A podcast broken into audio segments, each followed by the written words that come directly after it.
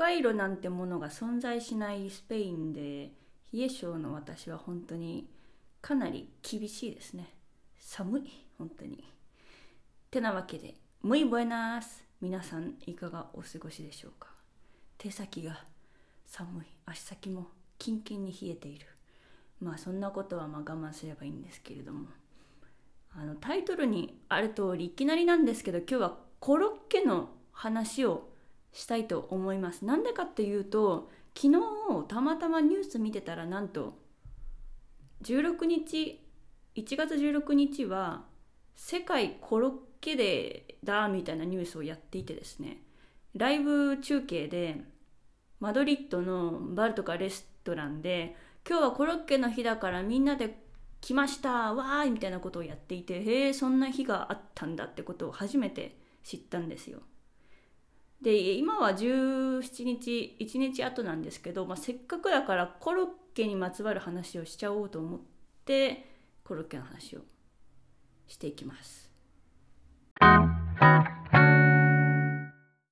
もうほとんど ひゃくパーセント と言っても過言ではない、バル・レストランで提供される庶民的メニュー、そうです、それがコロッケ。しかもあの有名スペイン人シェフチコーテっていう方がいるんですけど、以前はテレビ番組を受け持っていて、ちょっともう潰れそうなバルとかレストランを再建するみたいなね、ここがダメだみたいな、君たちのキッチンはなんかゴミ屋敷だとかね、めちゃめちゃ言うんですけど、まあ、最終的に頑張って一緒に立て直すみたいなね、やらせかどうかは私は知らないですけれども、まあまあそこはあの、はい、深掘りしませんが、まあ、とにかく有名なそのチコーテっていうシェフがいるんですけど、その人が言っていたのが、バルとかレストランのクオリティっていうのは、そこで提供されるコロッケを食べればわかるって言ってたんですよね。だからそれくらい、まあ、コロッケっていうのはまあどこでも出してくれる、提供されるものであり、でもすごく簡単なようだけど、美味しいコロッケっていうのはそんなに簡単ではない。だからちゃんとした美味しいバルとかレストランっていうのは、本当にちょっとしたあの小さいコロッ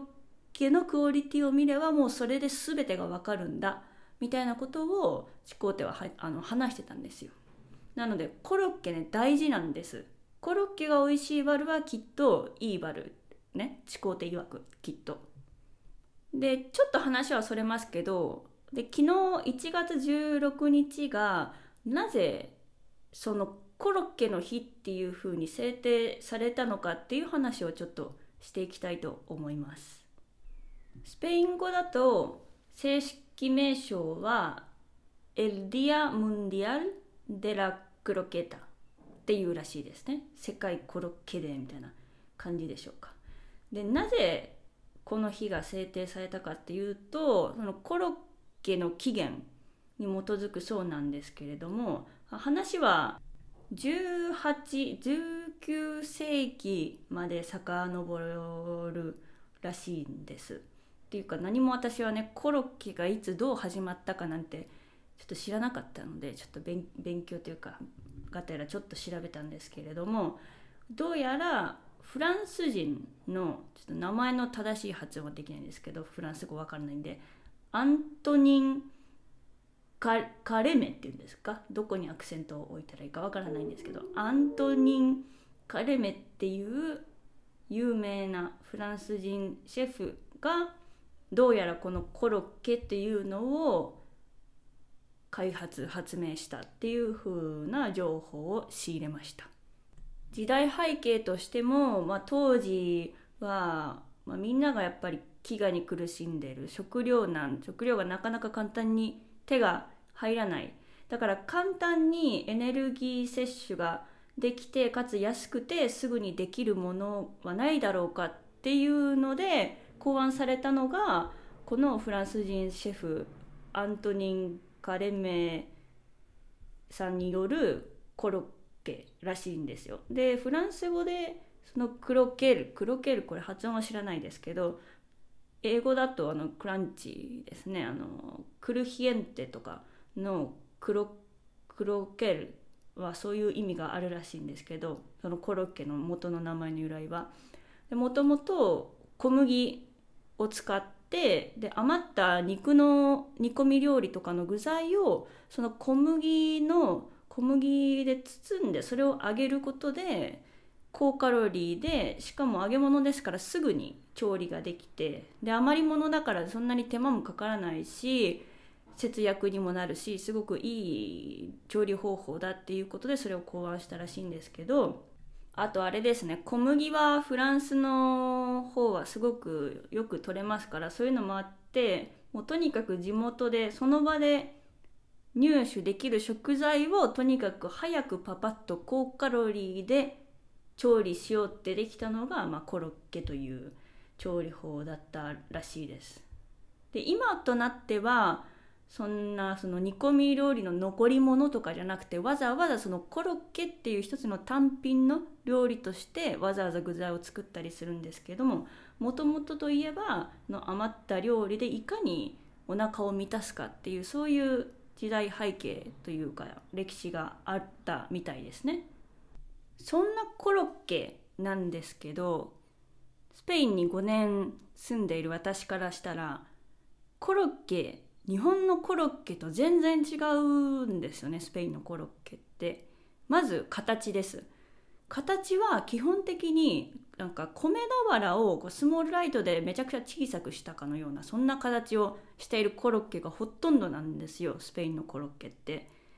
でエビクリームコロッケとかは日本でも確かに米俵みたいな形をしたものが多い気がするんですけど、日本のコロッケって私からしたら丸を上からこうペチャって潰したかのような、うーん楕円の感じって言ったらいいんですかね、あの薄さが結構ある感じですかね、あ 面, 面がはっきり見えるような、ああいう形を想像するんですけど、スーパーのお惣菜コーナーで売られているようなあの一般的な形、あれ一度も見たことないし、多分あれは日本特有のコロッケの形なんじゃないですかね、おそらくね。ちょっと話余談なんですけど、私ね、もし死ぬ前に最後食べておきたいものあるって言われたら、あのスーパーの地元のスーパーのお惣菜コーナーで売ってあるかぼちゃコロッケって答えますね。もうね大好きなんですよね、かぼちゃコロッケ。サクッとして中ふわっとかぼちゃの甘みとね美味しい味がぶわって広がって、素朴な味って言ったらいいんですか、本当にかぼちゃコロッケはね死ぬ前最後に食べておきたいものの一つですね。まあ、話は戻すんですけど、スペインのコロッケはまず形が違う、米びつじゃなかった米びつじゃないね米俵みたいな形をしていて、しかも私からしたらかなりね小さいんですよね。手のひらの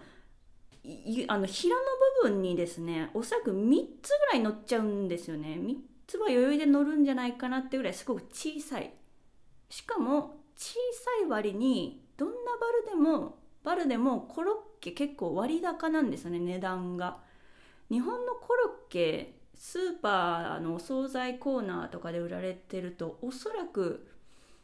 ひゃくえんいかないですよね、おそらくね。もうしばらく日本のスーパーでコロッケ買ってないんで分かんないですけど、コンビニとかでもひゃくえんぜん後だと思うんですけど、バルでコロッケを食べるとなるといっこ いってんご ユーロとかそういう価格帯が多いんですよ。個数でいくんですよね、いっこいくらみたいな感じで。なので小さいかつ値段が割高っていうのから見てみると、やっぱりスペインのコロッケはねあの味わって食べないとダメですね。本当にね一口でパクってって終わっちゃうの、もう いってんご ユーロもうねいちびょうもかからないの、もうパクって終わっちゃうから、バルとか行ってもコロッケを頼む時はもう本当にね口の中でしっかり味わって食べるべきだなって思うんですよ、日本のコロッケを知っている私はね。なんですけど私ねどうしてもスペインのコロッケを推したいんですよ。スペインはハムとかパエリアとかいろいろスペイン料理有名で美味しいものあるんですけど、いやコロッケを食えって言いたい、本当にコロッケ本当にね美味しいところはマジで美味しいからっていうわけで、次のチャプターからは私が勝手にね、独断と偏見でおすすめのコロッケ専門店を紹介します。去年の秋口ぐらいにパートナーとふたりで一緒にサラゴサに行ったんですね、にはくみっかで。で、そこでじゃあ何しようかってなった時に、大きな教会とか有名な橋とかあの観光地は回るんですけど、それ以外に何ができるかってなっていろいろ場所を見ていった時に見つけたんですよ。コロッケ専門店、なんじゃこりゃ。 Google のレビューでも よんてんご ですよ。星 よんてんご でコメント今スマホで見てるんですけどせんななひゃくにじゅっけんついてて、なかなかですよねこの数で。行ってみたんですよ。お店の名前、クロケアルテ、コロッケとアルテを合体したような感じでクロケアルテっていうお店なんですけど、レストランの中では Google 表記だとあのユーロマークがふたつついてるんで、まあ、値段ちょい割高なのかなって最初ちょっと身構えてたんですけども、実際そんなことなくてですね、もうね、口が悪くて申し訳ないんですけど、もう、もうめちゃくそ美味しかった、本当に。コロッケってこんなに美味しいんだってその時思って、あの失礼なんですけど、サラゴサの有名観光地とかの景色とか全部吹っ飛んでいきましたね、美味しすぎて。コロッケバカ美味しいって天国に行ったかのようなね、気持ちになってですね、まあ、そもそもコロッケ私そんなにね食べる方じゃないんですけど、でもコロッケ好きなんですよ。で、せっかくこんなに評価のいいコロッケ専門店があるわけだし、しかもサラゴサなんて今住んでるとこからだと車でね さん,よ 時間ぐらいかかるんで、せっかくだから行こうよってなって行ったわけです。で、ふたつお店がサラゴサにあるんですけど、私たちは街中にあるカジェ・デル・コソっていう割ともうほぼセントロに近いところのお店に行きまして、まあ美味しかったですね本当に。もうお腹いっぱいになろうと思って、コロッケってそのバルみたいな感じでちょっと本当にね、ご飯を食べる前に一皿パクッと食べてもうお会計して出ちゃうっていう感じ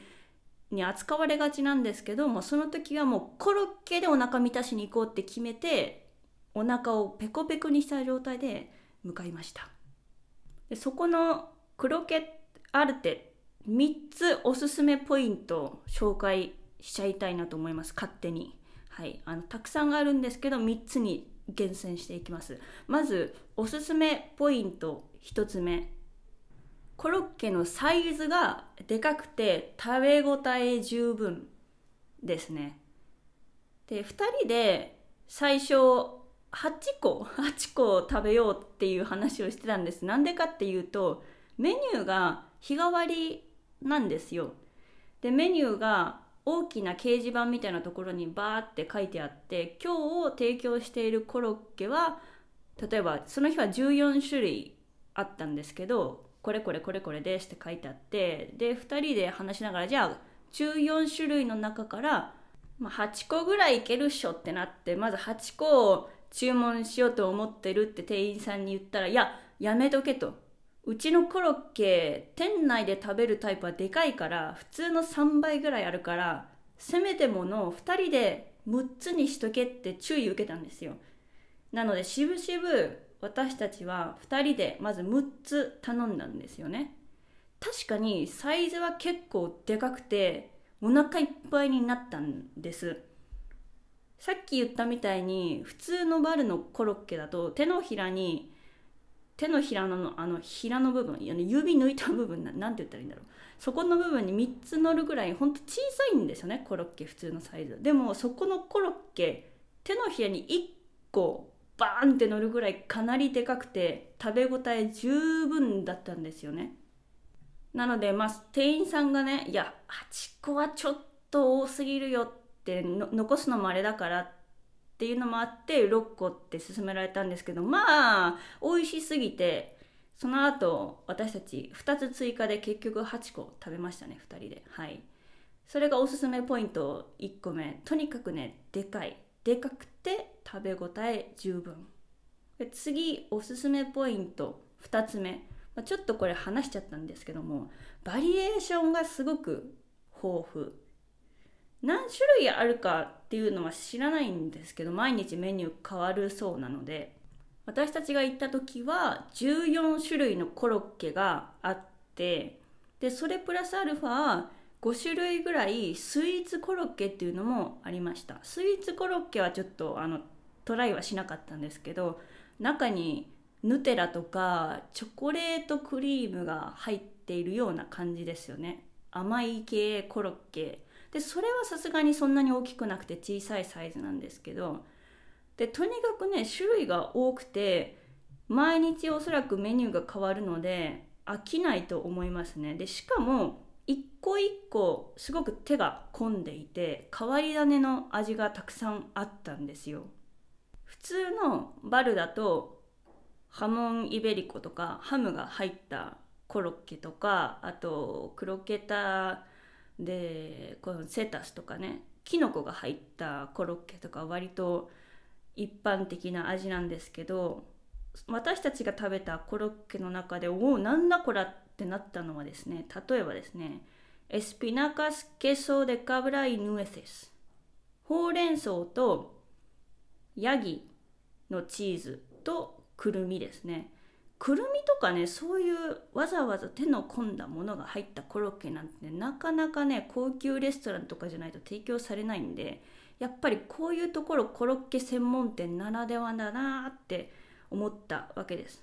で他に変わったメニューはですね、この日にあったのがフランクフルトコーンモスタッサン、要するにフランクフルトソーセージとモスタッサ風味のコロッケもあったんですよ。でちなみにね、これはちょっとやめておこうってふたり話であってあの挑戦しなかったんですけど、そういうのもあって、これは美味しかったなって思ったのはですね、モルシジャコンペラスアルビノティント、赤ワイン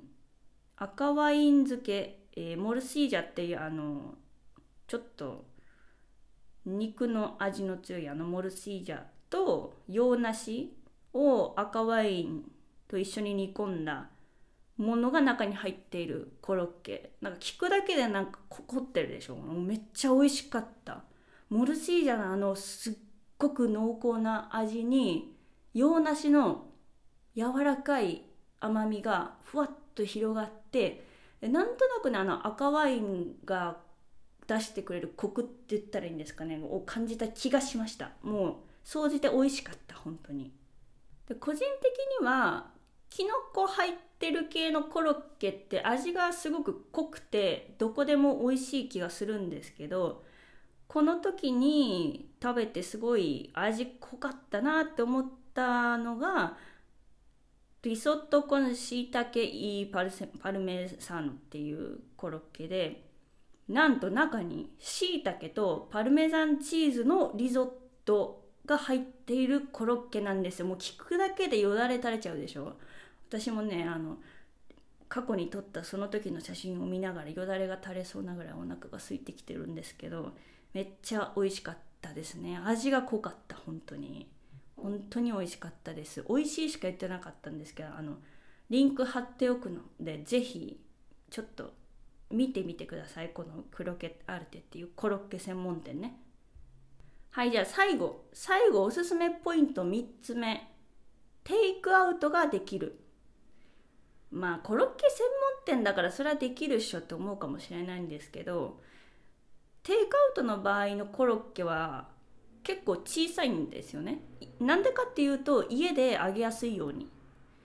生で売ってるんですよね。揚げないで揚げないでこう揚げる直前の状態をテイクアウトさせてくれるんですけど、たくさんのお客さんがですね、私たちが食べてる間にもあのお持ち帰りで注文しに来ていてですね、あと少なくとも にさんにんグロボ、あのウーバーイーツのスペイン版ですね、グロボでコロッケのテイクアウトをしている人たちも見たってぐらい、それくらいすごくテイクアウトも人気で、で数なんかはちこ入りとか、 なんかじゅうごこ入りとか箱詰めして買っていく人がすごくたくさんいてですね、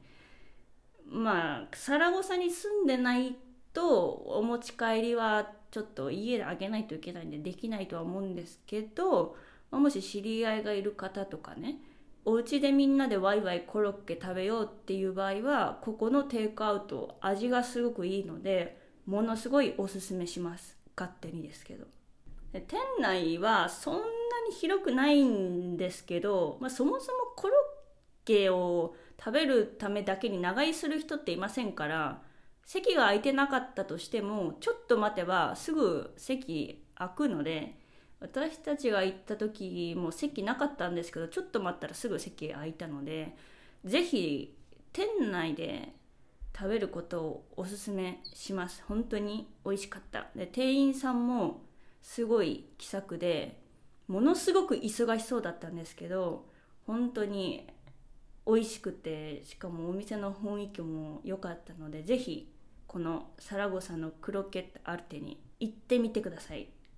逆にもしこのリスナーさんの中で、いやそこも知ってるけど私もコロッケ専門店めちゃくちゃ美味しいとこ知ってるよっていう方がいらっしゃいましたら、ぜひ教えてください。私がチェックしに行きますんで、チコテごとく。はい。というわけで今回コロッケストーリーでお送りいたしました。Nos vemos en próximo episodio. Hasta luego.